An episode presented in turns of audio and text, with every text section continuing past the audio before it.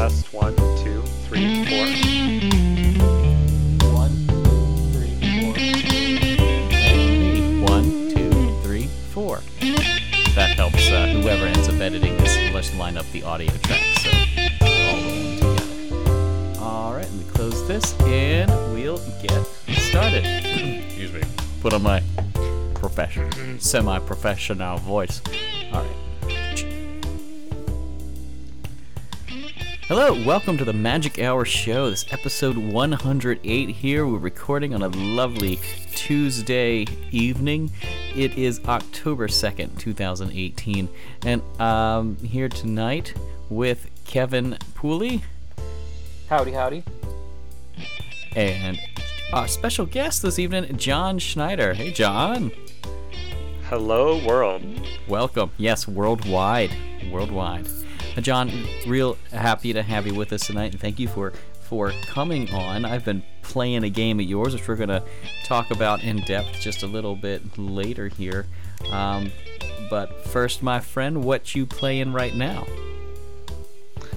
I'm playing uh, the good old Switch. Uh, I've been enjoying some Octopath Traveler. Uh, that's up my alley. I've always been kind of an old school R P G guy, and obviously Octopath hits that to a T.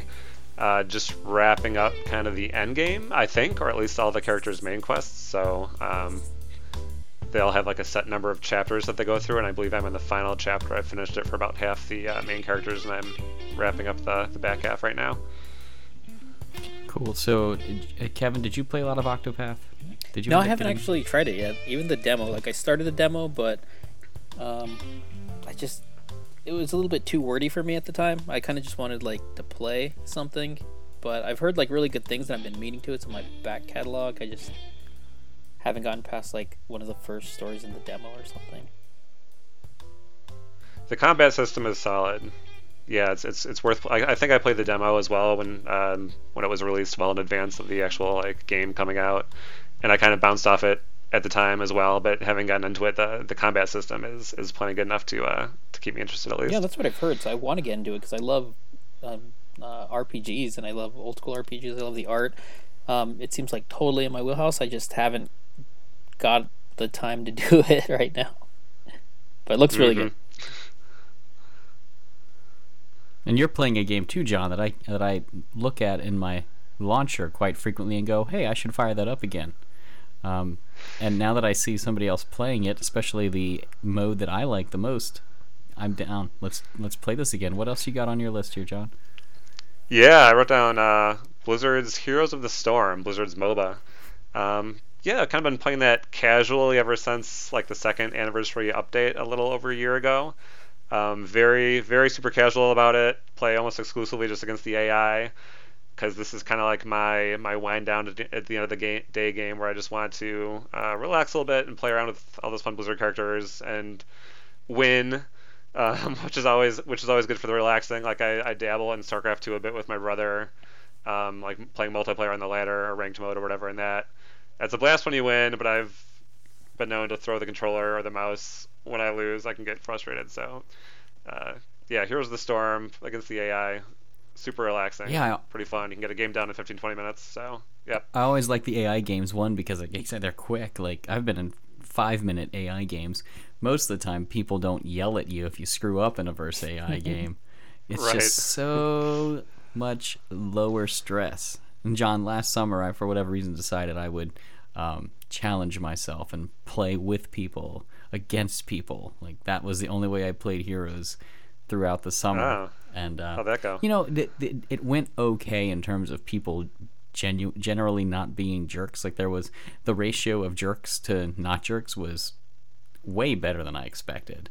Um, I think I only got like cussed at one time, and I said, you know, I'm just gonna hit the block button. Okay, just gonna hit the block button, and that's that's what it's there probably, for. That's probably ten, you know, fifteen play sessions one time. I'll take it. That's a win. But no, truly, I like the A I mode so much better. Are, have you checked out Arena of Valor on Switch at all? Uh, I have not. I, I think I just actually ran across the mention of it for the first time today. And as as we all are, as being parents, you know, time is limited. And you have to be pretty selective of what you uh, poke your nose into. But have you tried it? How is it? I I, I uh, did get into like the early betas of the game on Switch, so I, I that's really the uh, only time I've played it. And it's you know it's pretty much like we have Paladins on the Switch, and that's sort of the, the not Overwatch game. Arena of Valor mm-hmm. is definitely the not Heroes game on Switch. I would love Heroes on Switch, but it's not there. So Arena of Valor fills that void nicely. A lot of the skills feel the same. Arena of Valor is really uh, the matches that I played. I played quite a few over summer break during the beta testing. They are snappy. You are in, you are out. I think the longest one I was in was thirteen minutes. I mean, mm. as the games go on, they give you higher level, higher level, like, um, what do they call those guys? Your minions? They're, like, consistently sure. increasing in power, and then you get, like, ballista that, that come and help you out to speed the game up. Like, it's meant to be to be pretty punchy. Kevin, did you play Arena at all yet? No, I haven't. Is that the free-to-play one? Yes. Okay. No, I was... Yes. Same thing. Like, um, usually when I do get online, um, I'm usually playing Paladins, um, but I've been wanting to try Heroes of the Storm and... Um, oh, what's the other one? Oh, the Blizzard one, Overwatch? Uh, no, no, no. Um, totally just blanked out. What are we just talking about? Arena, Arena, Arena of Valor. Valor. I forgot what it was called. Yeah, Arena of Valor. Um, it looks cool.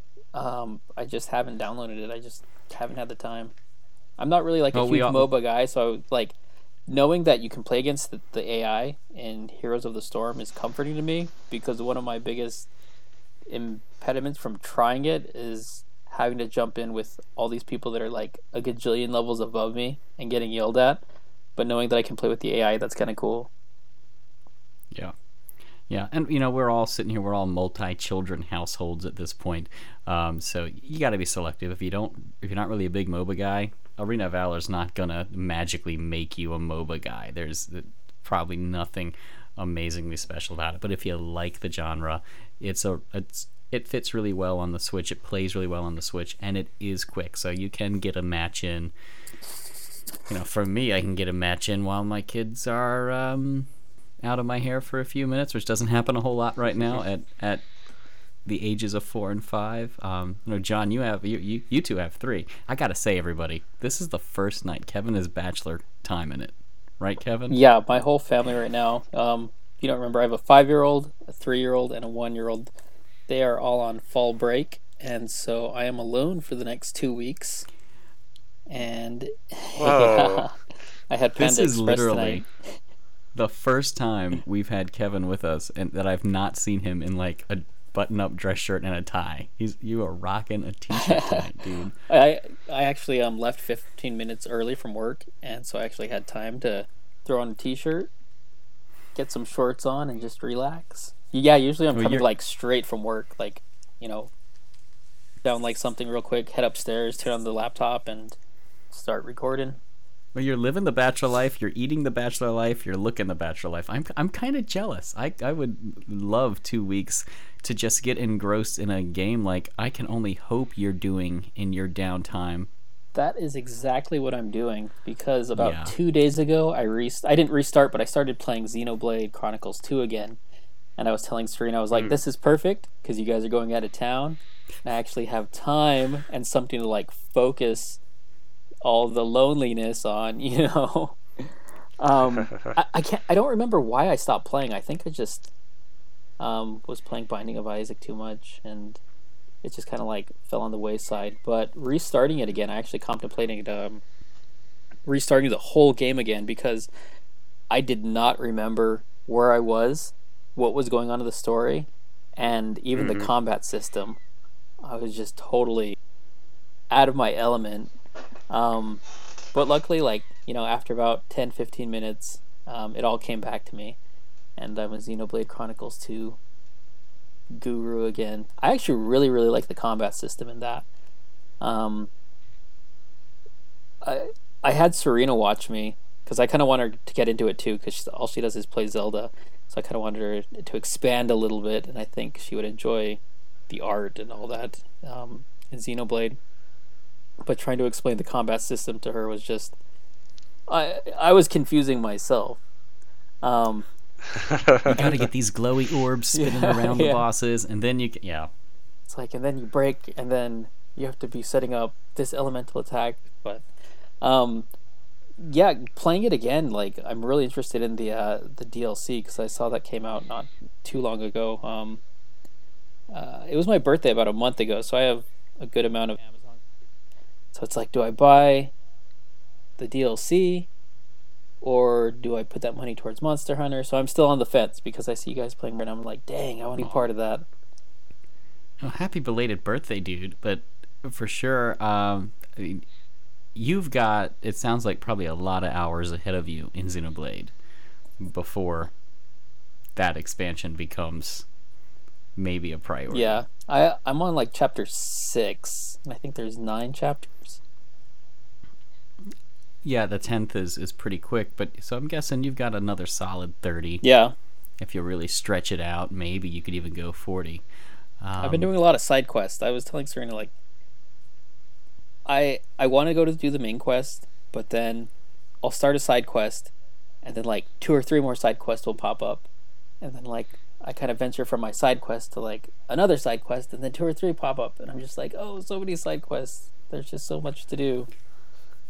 There is, and what and what's good about all of these Xenoblade games mm-hmm. uh, so far, since the Wii one, has been that these side quests, there's always something to do that even if you only have twenty, thirty minutes to put into this one hundred fifty hour game in a session, you're still going to do something. Oh yeah, like even if it is just a piddly little little side quest, you you you still can accomplish something, get some experience, and say, oh, I did something, I progressed.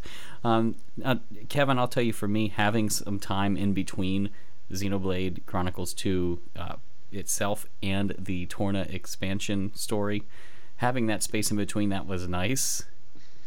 Uh, because the, it is such a huge game, having a little gap in between coming back to it, it was like, oh, I'm going back and I'm seeing my old friends again, and I'm familiar enough with the mechanics, but it's a fresh start, so make, if that makes sense. But it wasn't like all back to back to back to back. Xenoblade is my, was my life, so I don't know. Um, we could certainly use another Monster Hunter.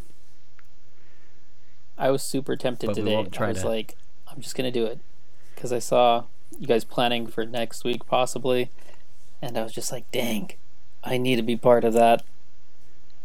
Yeah, I've been impressed with Modern Hunter's hunt times too. Like, I thought it was going to be more intensive, um, but it's thirty minutes. I can, we can get a hunt in when we go together, or less, and actually get a hunt in that, that produces some some materials to make new items, and that's all I'm about, is I'm just about making my hunter look good right now. Nice. But we're talking expansive R P Gs, and wow, I ended up doing some more R P G and than I, I thought. Um, I, I have been playing Paladins, so I'm working on what's called the, what's the Battle Pass, which, for those that might not know, Battle Pass is basically a, like a seasonal content uh, release that you you buy you buy this seasonal pass, and you earn incremental rewards throughout. And if you, I guess, if you don't gain enough experience by the end, you don't earn everything, which kind of stinks, because I'm at like level sixty now of seventy-five, and I've only got thirty-five days left, and I don't know if I'm gonna quite make it. Um, hmm. Just because I haven't been playing Paladins every day anymore. The the luster, the shiny luster of Paladins has worn off. Um, instead, I've been playing Xenoblade, the uh, Torna expansion, which, you know, is good. We've talked about it a couple weeks ago here. I'm still progressing slowly but surely, and I want to take my time in it.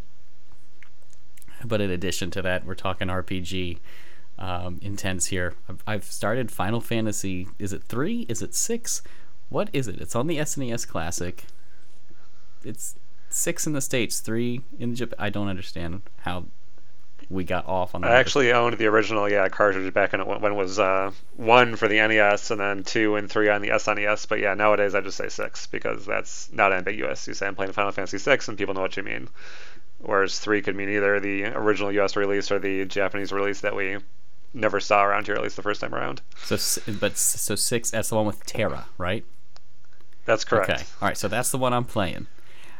I'm like pretty blown away with this old J R P G here. It's got really like strong ri- humor in the writing, the characters. I'm really enjoying them and my time with them.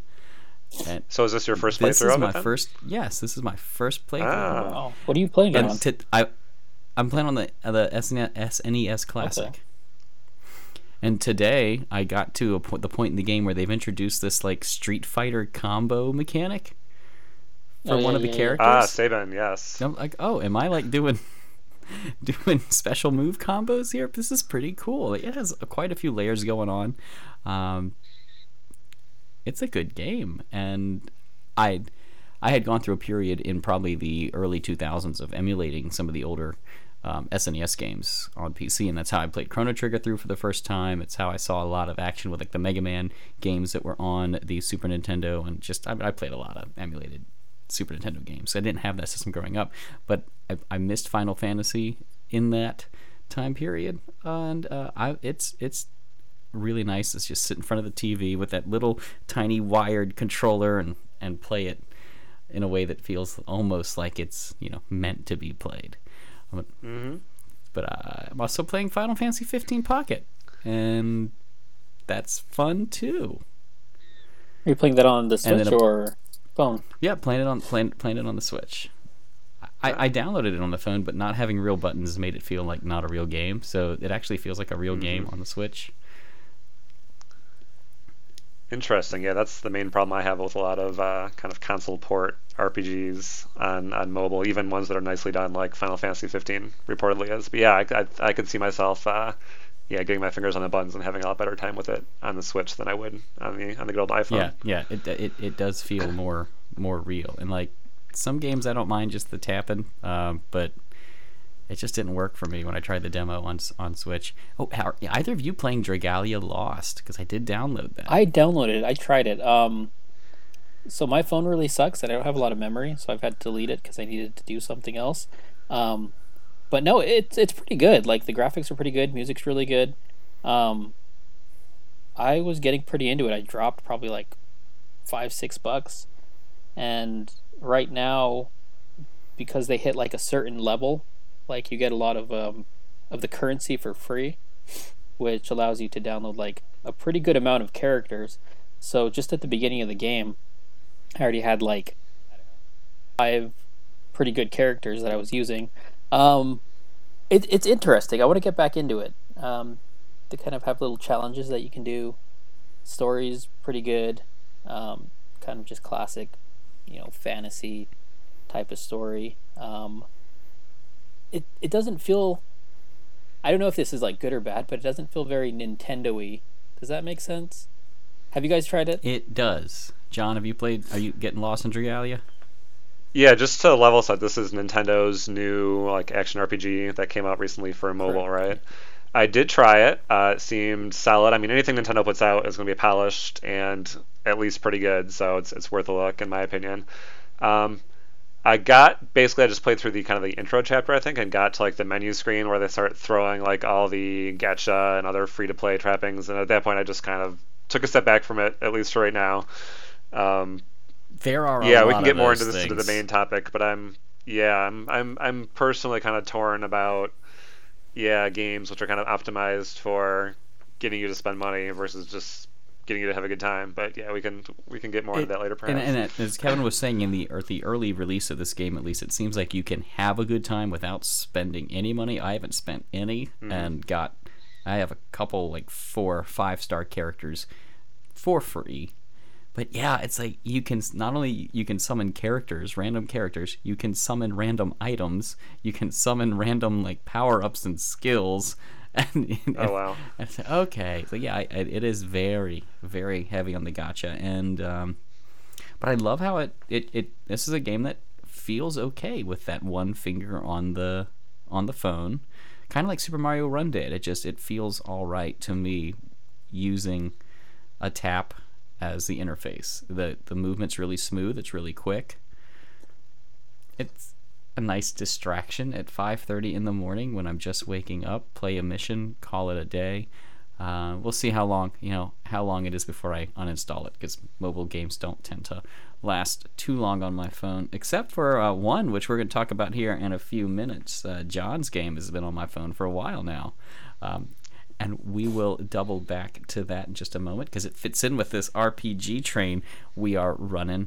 Um, I, but I have been working on a bunch of erroneous Switch titles. I'm not going to list them all here because I've decided before I buy Mega Man eleven, which just dropped, and I'm excited that mm-hmm. I need to finish some games. So I'm working on working on some of the backlog I've collected. There's no need to buy anything new until I finish some stuff, and we'll I'll uh, I'll uh, update you on how that progress is coming as we go, because you know that twenty dollars or thirty dollars that Mega Man costs, well, now that my kid is in elementary school, we, guys, elementary school, they ask for your money a lot. mm-hmm. There's like this jogging fundraiser and a field trip, and it, it's something else. It's like, ah, oh man, lots of field trips and guilt trips. Field trips, all the trips. But you know, it's it's good. It's good social interaction and social learning. You know, I'm all for it. I'm not gonna complain that I have to spend money for my kid to go to the pumpkin patch with her class, but it would be so much cheaper for me to go by ourselves. Mm-hmm. So, uh, yeah, let's quickly just... Nintendo did announce its October Nintendo Switch Online games. Did anybody else see that? It's just, I think, three That's games. It's like Solomon's Key, Tennis, and... N E S Open. And N E S Open. Is that right? Now that are these the uh, the like the N E S games you get with the online subscription? Yes. Ah, okay. Yeah, so if you're subscribing to the Nintendo Switch Online service, you're getting um, what were those again, Kevin? Um, Solomon's Key, N E S Open, and then Tennis, I believe. That sounds right. I uh, I am actually really looking forward to N E S Open and hope we can arrange some kind of online with the uh, Gamer Parent community. Um, that.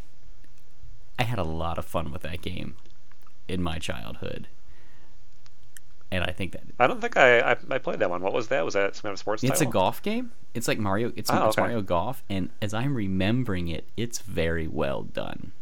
But you know, m- huh. memory's a funny thing with these Nintendo titles from like back then, because they they tend not to, at least to me, look as good or play as good as I remember. Except for Mario three, which holds yeah. up like... I'm sorry, it was Super Dodgeball, not Tennis. Tennis is already out. Super Dodgeball. Mm. Tecmo Bowl was fun, too. Like, we, we we did jam some Tecmo Bowl last week. I did a lot of retro. Super Retro at the time, Super Tecmo, when I was in college. Tecmo.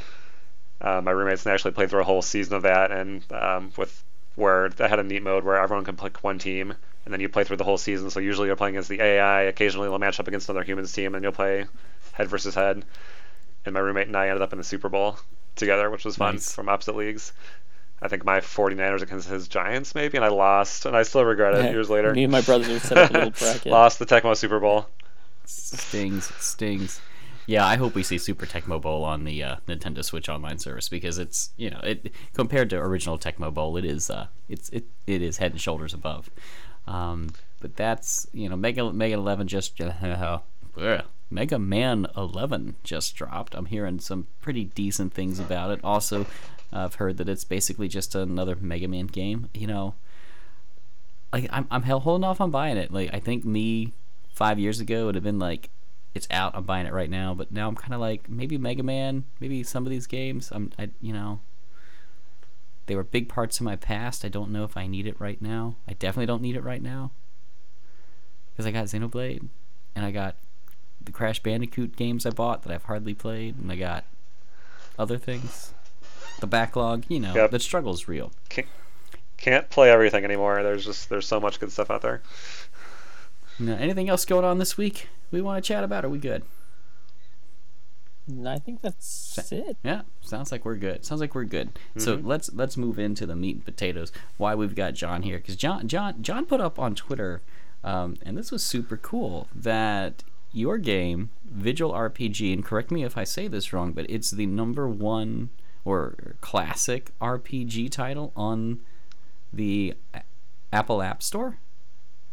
Um, as far as search results, yes. As far as sales, nowhere near. And if I could flip those, that would that would be fun. But yeah, um, for some reason I just happened to notice, and I thought it was just me. You know how like well Google will tailor search results to you personally, and sometimes will show you your own stuff at the top of the list. Um, but I happened to key in classic R P G, and my own game uh, that I had put out back in twenty fourteen came up at the top of the list.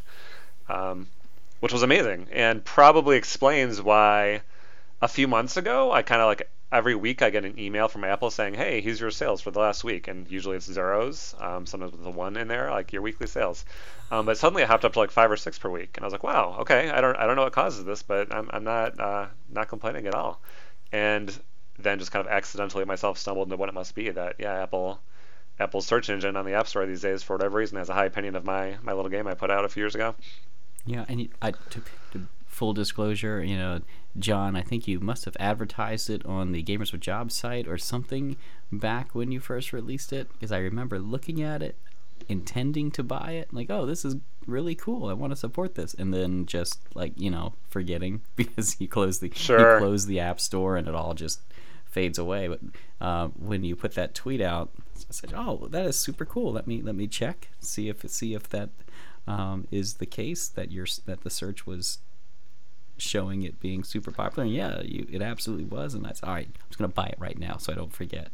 And um, yeah, this is actually uh, John. It's it's it is a really strong, like one one hand, one finger game. Mm-hmm. Yeah. Thanks. That was that was definitely one of the design goals uh, with this thing. Um, like. Back in twenty thirteen, probably five years ago now, I kind of had a hankering for just kind of a lightweight and quick yet interesting, just kind of like one-handed R P G that I could play on my phone, and I couldn't find it on the App Store. I was searching around for uh, classic R P Gs, and at that time I think like there was a few Dragon Quest ports, uh, ports of those console games, a few other little simple games, but just nothing that I really wanted and could get into, so I yeah decided to take the plunge and and write my own, um something I'd always kind of dreamed about, um being a programmer by trade and being a gamer by hobby. I mean, so of course, like, you know, as a kid and even now, I was like, wow, it'd be so fun to, like, you know, write my own game someday, or even work for Blizzard or one of these other companies that puts out cool stuff. And um yeah decided to take the plunge and do it. So you did not jump into this process totally blind. You're a programmer. That's your that's your career. That is my career. So I've been programming, yeah, since I was a kid, really. Um, was fortunate enough to have uh, two parents in the field. Uh, my mom was actually one of the first computer science graduates at the University of Michigan back in the early seventies, I want to say. Um, so that was amazing. So I kind of had that growing up. We had, like, you know, P Cs in our house as early as the early eighties. That was, was definitely a huge uh, advantage and leg up in my favor. Um, but yeah, I've just been kind of a, by trade, like a, you know, typical business programmer, full stack, working for companies, not, not writing games for a living.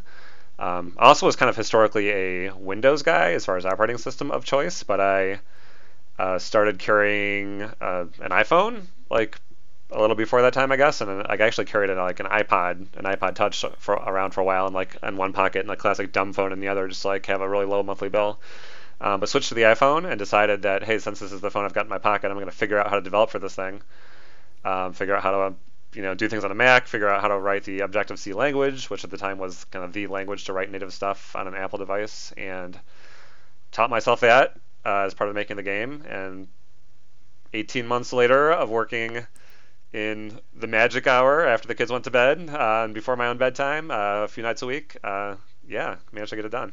So I, I you know, I, I'm not a programmer, and I don't really know how to program in any stretch of the imagination. So I, I, I want to make sure that I don't like offend any programmers out there. Like the the transfer of skills, like going from what you were doing in business programming to writing a game, is it like just flipping a switch and going into a different mode, or like like what kind of effort does that does that take? What kind of like relearning to transfer skills from from one form to another? Yeah, good question. A lot of the knowledge was I, I could take from like my day job and just kind of generally knowing how to code, as far as just knowing how to write, you know, the the, the building blocks of writing a program, like writing if then conditionals, writing arrays, writing object oriented.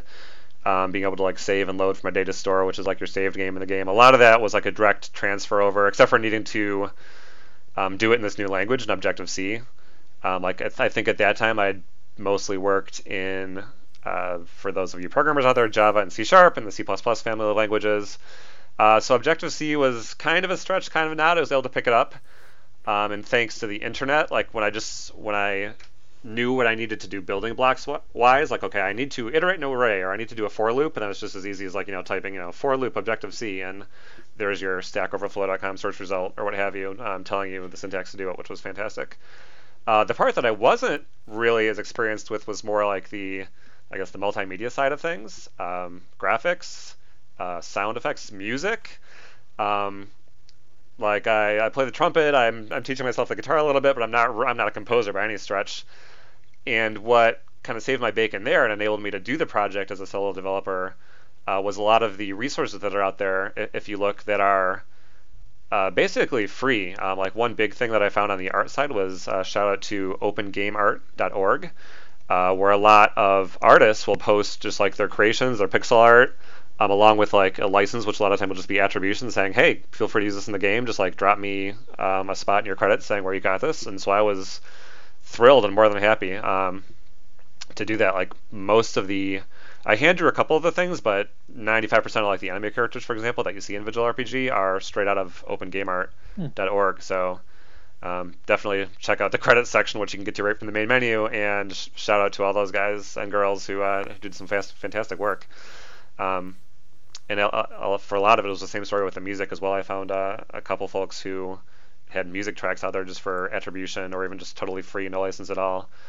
Um, and by leveraging some of those resources, um, I was able to uh, combine those with my own programming skills and get a game put together complete with, like, you know, rudimentary, simple, but appropriate to a turn-based R P G, uh, graphics, sound effects, music, and kind of the whole nine yards.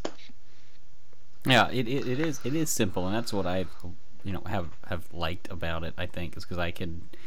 Like, you know, sometimes sometimes somebody else drives me to the you know to the mall if we go shopping as a family, right? So I'm sitting in the back seat of the of the giant minivan, and I'm just, you know, I just want to pass the time and maybe mm-hmm. shoot some giant rats with uh, with a with a is it a key bolt or a kai bolt? You know, I'm not totally in on all this terminology here, all this this R P G terminology. In my head, I say Kybolt, but also if you if you listen closely to the sound effect, the sound effect is a slightly modified version of the original N E S Zelda of Link, when he when you have full hearts and you throw your sword across the screen. Um, that's what you want to picture using that attack. That's kind of your ranged attack um, in the game. It doesn't come up very often, but a few enemies you fight will fly up in the air or otherwise like move away from you at a distance. And if you use that attack, that'll actually still hit them in those in those cases. Yeah, so I, I guess I was just saying that simplicity is simplicity. I, I and I hope it doesn't sound bad. Simplicity is not a bad thing. Like it's actually an enjoyable feature of your game, John, because it's accessible. And there's this like puzzle. I don't, I don't know if puzzle, but a strategy element to it, to learning the pattern. Like I've, I, I think you even say in the directions that that the enemies follow a certain pattern. You can always. Mm-hmm. You know, when when a goblin's going to do a certain attack, for for instance, based on a cue from the previous round, so you could counter that. And there's a real flow to combat once you start to figure that out. And combat is, I mean, you're pressing the attack, right? You're pressing a, the, the words that signal the attack that your enemy's going to do. So for people who might be interested in a game like this, John, like, what is this most, like, what what are they going to recognize? Like, your what, what is someone going to compare this to? Like, like what do you... Does it? Does yeah, it look, yeah you know what I'm saying. Does it look like a Dragon Quest, like an old Dragon Quest, or is it more like something like Commodore? Or yeah, you nailed one of them. I was going to talk about. There were three kind of big inspirations as far as the combat system and the look and feel of the game, and one of them, uh, sure enough, is in fact the very first uh, Dragon Quest game, or Dragon Warrior, as it was uh, released on the N E S way back in the eighties. Um, that game, like. Vigil R P G, the combat screen especially in the system, as far as at least the basic look and feel, was modeled off that, where like back in the game in the N E S, you'd be walking around the world map, you'd hit a random encounter, um, and a picture, just kind of a static picture of your enemy would show up on the screen, and then a text box below that, where um, you'd get like the kind of the cliched or uh, meme-worthy, like a slime draws near command, then you could pick attack or spell or what have you, and that's basically how it looks and works in uh, Vigil R P G at a basic level as well. You're running, you're going around the world map. Uh, you hit an encounter, and then you just get a, a kind of a static image of the enemy you're facing, be it a slime or a goblin or a giant rat, to the more sophisticated later things later in the game, you get like flying birdmen and dragons and more advanced things like that. Um, and you get um, a choice of six commands, and that was kind of a conscious decision as well, where I played, like I mentioned, I think it was a console port of Dragon Quest four for iPhone, and in that game you're controlling a party of multiple characters, and each character, when you're like picking their move for that turn-based round, you're going through a menu system of like two or three levels. You're saying, okay, spell, and now I want to scroll down, and then I want to pick this spell, okay, and then for the next character, and then by the time you like manage to start your combat round, you've probably like tapped twelve or fifteen times. Um, I said, I just want this to be quick. I want there to be no long, drawn-out animations. I want you to be able to play a combat round in like in a second if you want to, if you're just trying to like blaze through. So you just do one tap. You've got a choice of six abilities, of one of which is an attack that costs no mana.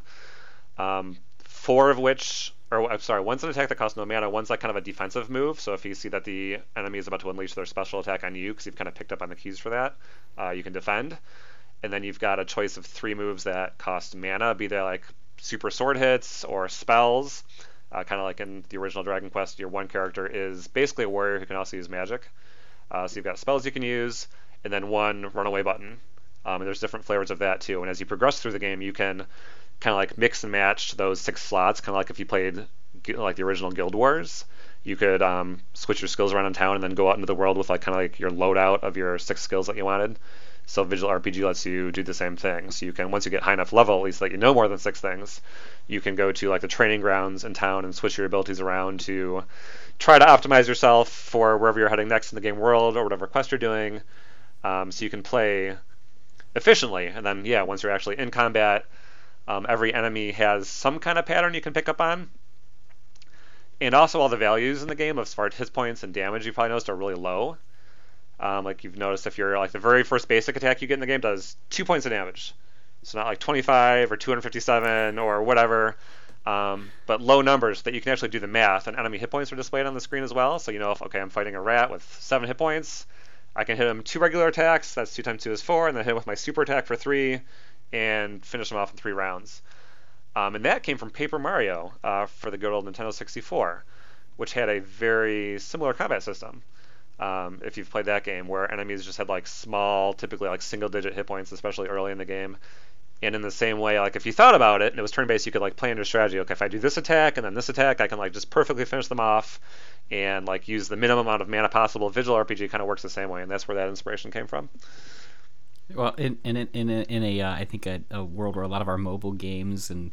and a lot of our games in general have all of these super high like Diablo numbers of in the millions, right, when you're swarming down, and, and as we talked about in Dragalia Lost, you know, a, a dozen different things you can summon and upgrade with. Um, simplicity is, is welcome, and uh, you know, a Vigil R P G, it's it's it's It, I'm correct that it's a dollar, right? Like it is, it is one dollar on the App Store. It's ninety-nine United States cents, or your local equivalent, I guess. I, I actually picked it up today, and I, I enjoyed it. Um, yeah, like when you said when I first saw it, I was like, "Oh, this reminds me of Dragon Warrior." Um, the art's really cool. I mm-hmm. like the art. Um, it took me a minute. I had to go back to the the front page um, of the the app shop to kind of like see what it was about. I was like, okay, it's like patterns. And so for me, like, part of the fun of it was finding the patterns and, like you said, finding how to optimize my combat, um, trying to do it in the least, you know, moves as possible. So he, you know, the rats wouldn't get that extra hit, or, you know, the spider wouldn't get the, the right. poison on me. Um, it, it it's really, for ninety-nine cents, like, it's pretty in depth. Um, I don't know what exactly I was expecting, but I found myself getting kind of addicted. It's like I, I, I'm dying a lot. I'll, I'll be honest, I'm dying a lot. But for for me, part of it is uh-huh. like every time I go through, um, I'm getting that experience. I'm kind of learning the system a little bit better. I'm learning um, how to get the least amount of moves, you know, be better at combat, and at the same time, I'm getting like the money and the experience points to kind of better myself. Um, find it something that I can play, mm-hmm. um, you know, just while I'm waiting in line at work or something. I actually did that today. I was in line at lunch, and I just, you know, whipped it out, fought a couple of rounds, and it was my turn, and it, it, it's good. I, I like it. I say congrats to you. Like, this is a, a really fun game, and it does scratch that itch of, you know, an old school R P G. Thanks. That's awesome. Yeah. Um, yeah, that's, that's that's interesting. You hit on that efficiency thing where you're trying to, like, yeah, beat a monster in the minimum number of rounds you can, kind of, so you take less damage and can keep going longer. Um, the the code name that I actually had internally um, for myself when I was making the game was actually Efficiency nice. R P G.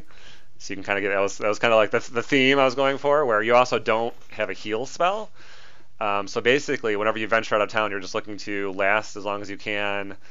Uh, do the fights you can, take as little damage as you can by playing efficiently, and then kind of scurry back to town and hit the end and get yourself healed up, and then, you know, hopefully you've made some money, you've finished a quest or two, you can uh, hit the, the weapon shop and upgrade your gear maybe. Uh, maybe you've leveled up and learned a new ability, and then you head out and see if you can get a little further. And in that, maybe it has some unintended, like, I felt like maybe there maybe there's some unintended, like, roguelite aspects to the game, because death has come pretty quick for me. Like, I'm only on the, um, I'm I'm headed to the north now, and there's is it a is it a were-rat? I'm about to fight a giant. I'm I that boss. I yep. keep dying at that boss, but each time I die at that boss, I've now got more money. I just bought myself a new necklace. I'm gonna be able to go in with a little more power this time, um, and you know, death penalty's pretty. pretty low. Like, it's it, it it's it, it's light. It actually, yeah, just it puts you back in town, but with full health. You don't lose any gold, you don't lose any experience points. Uh the thing it does cost you is turns. Like, yeah. I don't know if you guys have picked up on this, but like the game actually yeah keeps track of how many quote unquote turns you've taken in the game. It's it's kind of like a timer, and it doesn't cost you anything to take a lot of turns to do things, but like every time you make a move on the world map, uh it's a turn. Every time you rust in the end, it's a few turns. If you die, it, it costs you a few turns. And it's just kind of like a, it, I kind of did that for replayability, so you can like, okay, how few turns can I, can I do things in? And also when you hand in quests, it like gives you a star rating on how many turns you took to like get the quest finished. Um, and if you took, if if you get four or five stars instead of just three, it gives you more money. Um, so it's just kind of a way to challenge yourself if you're already familiar with the game to see if you can play it even more efficiently the next the next uh, yeah, next time around. A... Incidentally, it's kind of funny. Um, just real quick, you mentioned like Final Fantasy six earlier. Um, If you think about Celes in that game, her name is, she's got like an ability called Runic, where she can absorb incoming spells um, by like holding up her sword, and it lasts for a few turns, and the next time spells get directed her way, uh, she absorbs it instead of taking damage. Um, if you keep her in mind, that's kind of a big pro tip for that Rat King boss you mentioned. Mm. Um, that scepter he's got, he's absorbing your spells, so if you just like wait till the light goes out in that thing, and then you hit him with your biggest spell, that's that's kind of your best bet for uh, getting rid of that guy. So that's what the glowing light means. That's exactly right. That was that was maybe a little obscure, but I was going for the more uh, N E S hard side of the difficulty curve a little bit, and, and kind of like on that roguelike thing you mentioned as well. So there you go. Yeah, just getting back to the turns. Um, I thought that was really cool that you put that in, because I, I saw that there's you know there's three slots in there. Um, while going through it, I was kind of like kicking myself, like, oh man, I'm like racking up my turns for all these deaths. But then I was like, oh, I should like go back to like one of the other save slots and see if I can do it lower. You know, it'd be, just be the most efficient that I can in it. And I, I'm a big fan of it. Uh-huh. Like, maybe that's why it's so up my alley. Like, I love, you know, like Dead Cells, Binding of Isaac, all that. This is this is great. And so as we... Nice. I, I want to go from the gameplay aspect to... I want to talk about your map, your town map, John. Oh, uh-huh. So, like, it's it's so charming because it, it, it just looks it looks like... Gosh, don't take this the wrong way. I mean, it's so charming because it looks like you opened up Paint and you drew this little town in Paint for like your, your homegrown Dungeons and Dragons campaign. And you know, I've just yes. very recently and very minimally gotten into playing Dungeons and Dragons with friends, and like just that, just drawing uh-huh. your map out and just seeing the getting the idea of what this space is that you're operating in. There's just it's just it. You know, I know I'm not playing this game with a person, but it feels like, you know, it's like, oh, I, I'm I'm living in this world now. I can visualize this world, and it's got it's just it's charming. And you did. You, I looked at the credits. That what you did draw your map, right? Like that that that's your art. I did draw the town map. I got inspiration from that from, um, exactly what you meant. Actually, I, I mentioned I'm an old school D and D player a little bit myself, and yeah, I was looking at different town maps online, like trying to get just like I was looking at like different. uh, Dungeons and Dragons campaigns, like different people put together like an overhead map of their town where you see like the buildings from like kind of a top down. You can just kind of see the layout. And yeah, in Vigil R P G, that's what you get with the town map, is you get just kind of like an overhead view of the buildings. A lot of them are just like there for flavor, but then a few of them, like the shop, the inn, the tavern, the training grounds, uh, this manor where you can go to pick up quests sometimes, are labeled, and then you can just like one touch those and you're there. So there's no like trying to manipulate a D-pad to like maneuver yourself through the town like a console port R P G, but you just like one tap and you're where you want to go and you're right into that building and you can do your business. And yeah, it does look a little quaint. Like the whole thing has the whole, you know, eight-bit pixel art vibe. I tried to go with that, so everything's a little blocky and janky, but by design. And secretly, that was obviously what I could pull off working by myself. Like obviously just as not really an artist, I couldn't pull off like a high, even sixteen-bit level of polish would have been stretching it, much less like a modern, you know, Final Fantasy fifteen type thing. There would have been, there would have been no way. Um, but this gets the job done, and it's quick and light and easy and fast and tries to respect your time as a player who maybe only has thirty seconds to play while you're in line, and it's always saving your progress, whatever you're doing, even mid-battle, so you can take a call or turn it off, and it'll, you'll be right where you left off and off to the races. Well, it, it, it does the job. It does it in a charming way. And to, to sort of paraphrase a musician friend of mine, you know, you are an artist, John. I mean, you did make this. You made some. You made the art. You made the game. You've brought in all of these elements, and I know you got some of them from, from other resources, but you brought all these elements together to create something. You're obviously a very creative guy, and, and looking at a, this this game, you know, it might be a simplistic-looking shell, but it's a way to tell these stories and put all of this creative energy you've got into a focus package.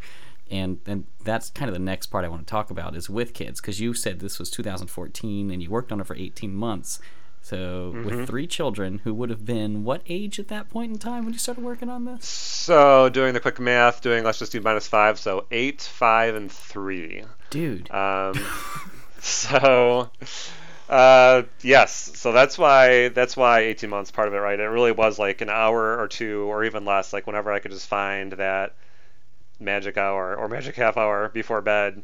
Um, and not every night, cause I didn't want to go crazy. I didn't want to burn out. Um, and I still wanted to like, you know, not totally abandon my wife either. Like after the kids are in bed, uh, you know, definitely, uh, keep that relationship going strong, but yeah. And definitely play a little bit of stuff too. So I'm not, I'm still having a little time to enjoy myself.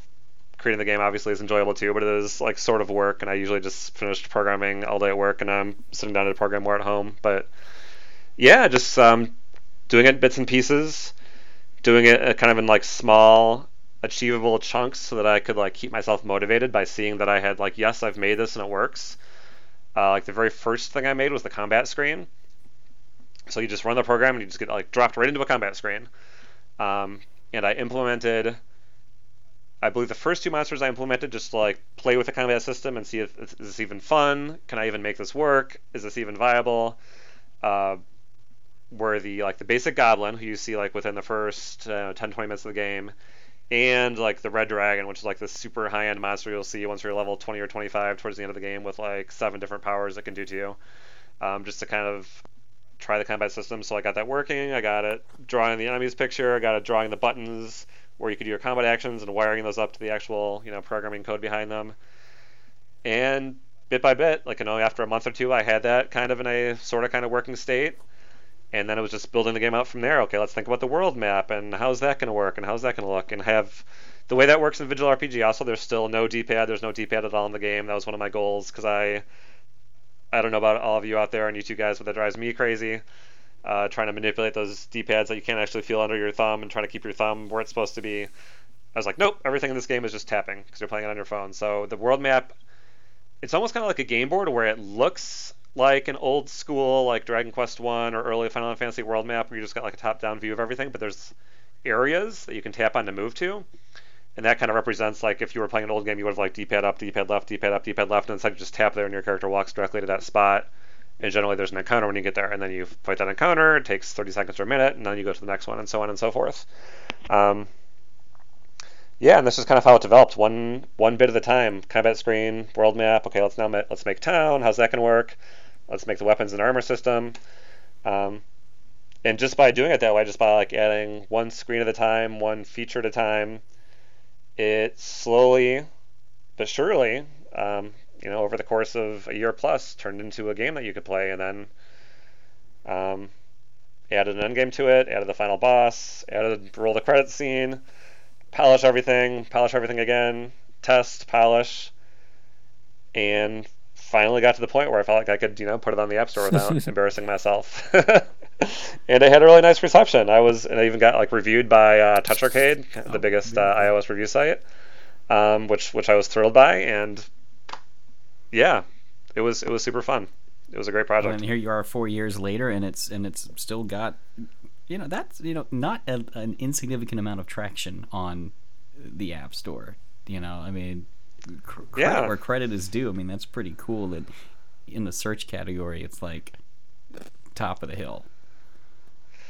Yeah, it's it's right up there. Um, maybe part of the reason that it's it's done well and people enjoy it, and I'm I'm glad I'm I'm tickled by all the praise that you guys have, have had for it. Um, when I designed it, I kind of like had to sit down and make the decision. Like I actually had the first thing I opened up was not the code out of there, but a Google document where I was typing out some ideas for some of the systems in the game. And one of the decisions was, okay, how am I going to monetize this, or am I like am I going to go the route of in-app purchases and stamina timers and gacha and notifications to come back and play? And I was like, you know what? Nope, nope, nope, nope, nope, nope. I'm going to make the game that I want to play. Like, I'm going to make the game that I wish someone else made so I could play it, and I'm going to make that game. And so, you know, you all on the internet can play it, right? The rest of the world. So, you know, one price up front, and you get the whole game. I released it for two dollars and ninety-nine cents. I've just, I dropped it a couple times. Now it's just a dollar. Um, because the intention here was, was never to make money. Like the the goal here, I, I decided I'm not going to be a, the next, you know, like App Store millionaire, if that was even a thing, even as early as two thousand thirteen anymore.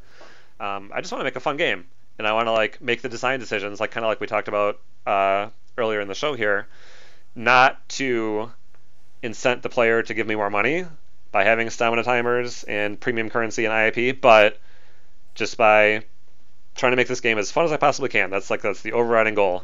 That's make the player have a good time and respect their time, and if I can do that, then I succeeded.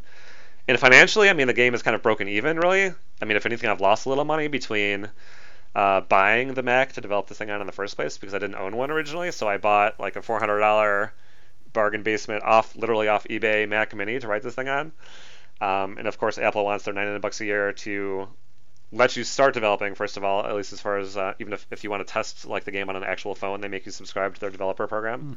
which is U S ninety-nine per year, and then another ninety-nine per year every year to keep the game on the App Store. Oh, wow. Um, yep. So yeah, so every every uh, company, at least that you see on the App Store, it's not every individual app, but every company is paying that uh, ninety-nine dollars fee to Apple on top of the thirty percent cut they take of your sales, um, which is why Apple has a lot of money. you, you, you, you're gonna have to put a sequel out, John. So you're so you're not spending that ninety-nine a year for just one game.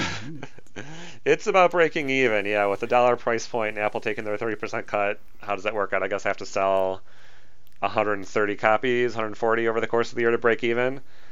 And at the clip it's been doing, if it's selling five per week, let's make it easy and say there's fifty weeks in the year, fifty times five. Um, so that's two hundred fifty dollars it's bringing in gross. So yeah, it's doing a little better than break even these days, which is great. Yeah. So I can I can let my wife buy a few Starbucks, maybe put food on the table three or four nights and, and call it good. You know, it, everybody, everybody in this virtual room tonight, you know, we have we have our careers, right? Like we exactly. have our yeah. jobs, and these things we do as a hobby. If if we're not approaching them as fun over aspirations for cash, then they just become another job. And I can only speak for mm-hmm. myself. That's when they're no longer hobbies. And and that's when it's like, oh, I'm working literally all day long now. I don't I don't want to go down that path. Um, you know, you, you should be doing doing these creative pursuits because you love them. That's just my opinion. Because you, you get an intrinsic reward out of them. The fact that you can share them with the world, and the and, and just that even one person has their eyes on it, or even one person mm-hmm. experiences mm-hmm. something that you created. That's, you know, that alone is so much more than so many people can say they ever experience. That that, that in and of itself is is quite a reward. Um, and I say that as someone who used to make music, and, and you know, I, John, I need to just I think I think maybe what I need to do is figure out a quieter way to be creative, because rock and roll and, and and writing songs during my magic hour, the kids are asleep. Yeah. I'm not really able to to fully indulge in that. um, the way mm-hmm. I want. I mean, I've been trying to record an album of original songs for the last five or six years, and it just, you know, it just, it doesn't happen. And, and part of it I, I is probably my approach and my inability to just say, this is what I'm doing. I say, I, you know, I don't, I don't, I don't narrow it down. It's like, oh, I'll just record three songs and, and, and make it a little easy L P. No, I'm like, I got twelve songs I want to do. We're gonna go for a double L P, right? No, no, pare it down. I like you pared it down. You focused. I think I have to work on that myself.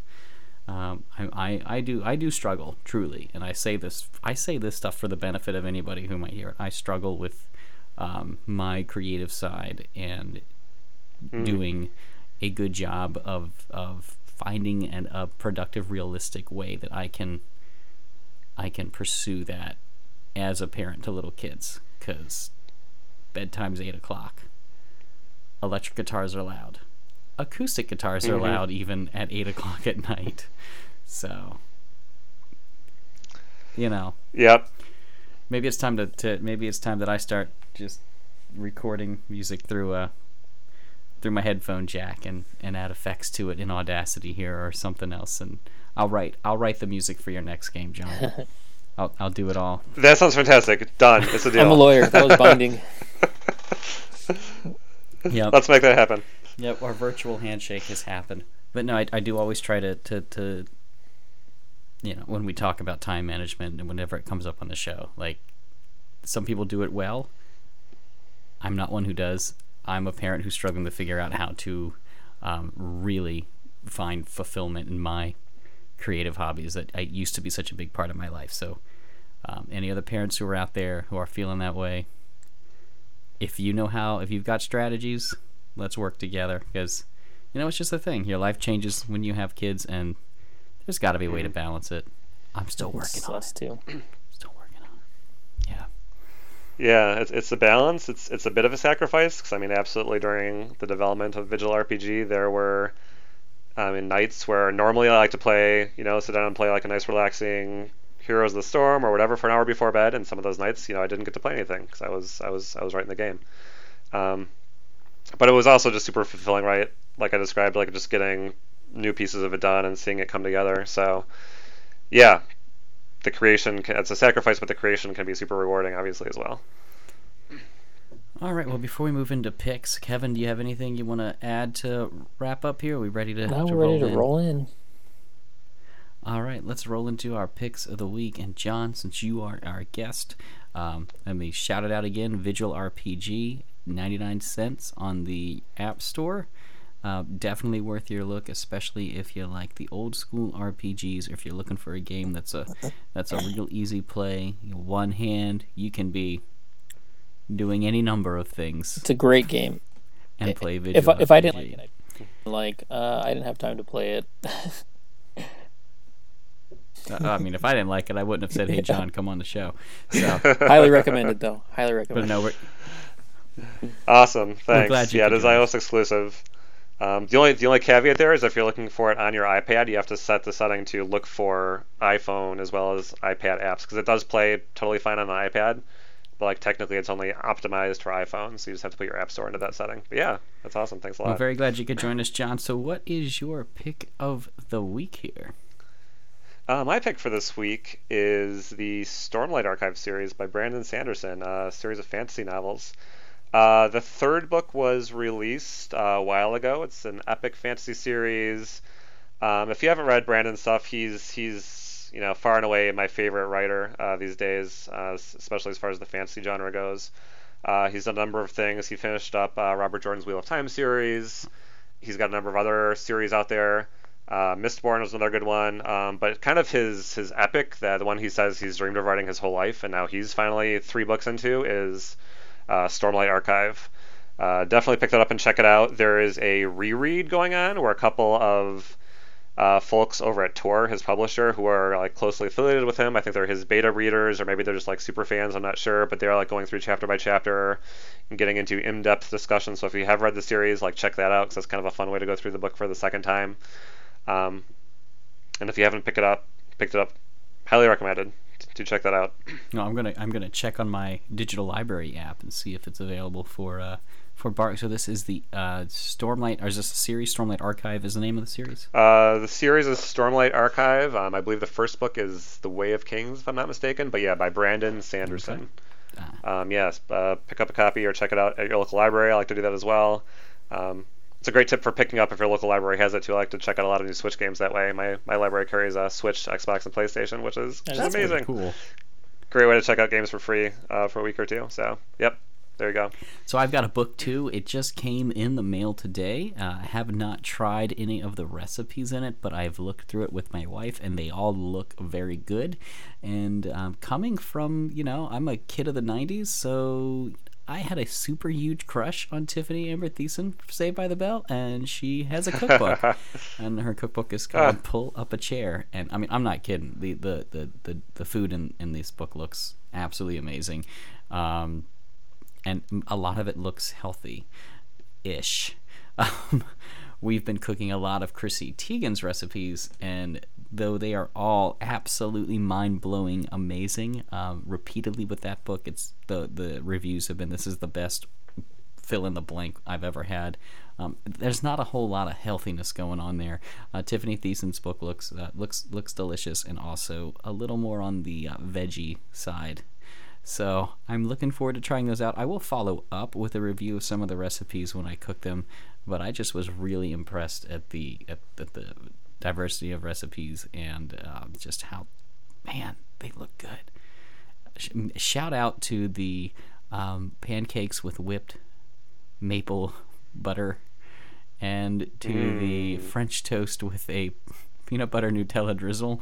Um, po- possibly the two least healthy things I saw in that book, but also the, the things I'm most excited to make.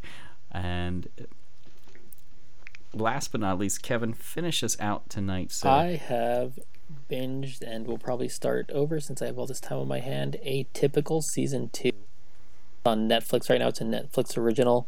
It follows the story of a high schooler with autism and his family and dynamics. Um, it's kind of a comedy, drama. Um, it's just really, the characters are really well developed, um, very grounded. It's super entertaining. Um, I would highly suggest checking it out. And you said it's kind of like a, a, a drama, yeah, like a dramedy, drama slash yeah. comedy. That's high school. Um, yeah, the the kid and his sister in high school, and it has a lot to do with his relationship to his peers, his parents. It kind of gets into the parents' relationship. Um, so basically, like, just the whole family dynamic. All right, so now I'm I'm asking for clarification from you, because we finished thirteen Reasons Why recently, which is a high school um, based series as well, and it was super intense. So on like an intensity level, is Atypical like a ten with some things that are going to make you feel really bad for days no, upon days? I don't think or... at all. I Because thirteen Reasons Why was like a ten, especially towards the end, where like I felt bad for days. But we're we're always on the lookout for no, something. No, I'd say it's watch. more comedy than drama. Um, it, okay. It's pretty light. Okay. Um, I would feel comfortable watching it with, I don't know, like an eight-year-old through ten-year-old. All right, okay. Well, thank you for that. We'll, we'll we will we will be checking it out on our end then, um, as our some of our shows are currently in rotation uh, in in their seasonal break. So Atypical on Netflix. Well, thank you, Kevin, for that recommendation. All right, I think we're going to wrap up here again. Thank you very much to John Schneider, the developer of Vigil R P G. Now, John, your website is Aggro Magnet Games, correct? That is correct. Dot com. All right. And where can people find you on social media if you wish to share that type of thing? Um, you can follow Aggro Magnet Game, singular, thanks to Twitter's fifteen-character limit on usernames. Or you can uh, follow me personally at John Schneider. There we go. And Kevin, you on the internets and everyone at else? At Nintendo Couple on Twitter. And I am at Zoso one seven zero one on Twitter, on Twitch. I do tend to stream at oh dark thirty in the morning, so if you you know like to hang out with some coffee in the A M, um, please hop on in. Currently, I'm playing Guild of Dungeoneering, which is a really fun. Uh, it looks like a sketchbook R P G, turn-based R P G. Um, and if you're interested in joining Ooh. the Gamer Parent Discord, uh, please just, I pop that up on Twitter occasionally. I don't have an open invite to it because we like to curate who can hop in, but, you know, that's no offense to you. Just send me a little note and you'll be able to get into that. But I, I do post links there as well, so the best place to find how to get to our Discord is by following me at Zoso one seven zero one, by following Gamer Parent in general at Gamer Parent, or the Magic Hour Show at G P Magic Hour Show. The Magic Hour Show is a production of the Gamer Parent Network. I already told you where to follow us on Twitter, and there's apparently a Facebook group, so like us there, Gamer Parent Network. I don't have Facebook. I know nothing about that, so I'm not there, you know. Hey, Kevin, are you there? Is it a party over there? Uh, no, I don't know. Kevin doesn't know. You know, it's a party. I'm sure it's a riot every day, you know. It's like, it's hopping. It's like, the parents are gone. They're throwing the party. It's, it's a, a magic rager. Day, all the time, twenty-four seven. Yeah. Oh. You can email us some feedback at feedback at gamerparent dot net. Um, follow the Magic Hours Twitch. It's the Magic Hour Show. Uh, we do intend to stream some more Monster Hunter here soon. So, yeah, get in on that. And, uh, you know, please, if... leave us a review on iTunes. You know, even if even if it's not a good one, you know, reviews help give the show visibility, and your comments, your feedback, your reviews, um, your interaction, our interactions together. That's what always makes this worth doing for me, and intrinsically rewarding to all of us. So thank you for being a part of all this, all you gamer parents out there, or just general people with responsibilities who get something out of this hour every couple of weeks. So tonight I was your host, Ryan Thompson, and a big thanks to our guest again, Vigil R P G, on the iOS store, John Schneider and Kevin Pooley. We will talk to you again in about a week when we stream some Monster Hunter, and you can expect another podcast in about two weeks. So until next time, thank you for listening and have a wonderful week.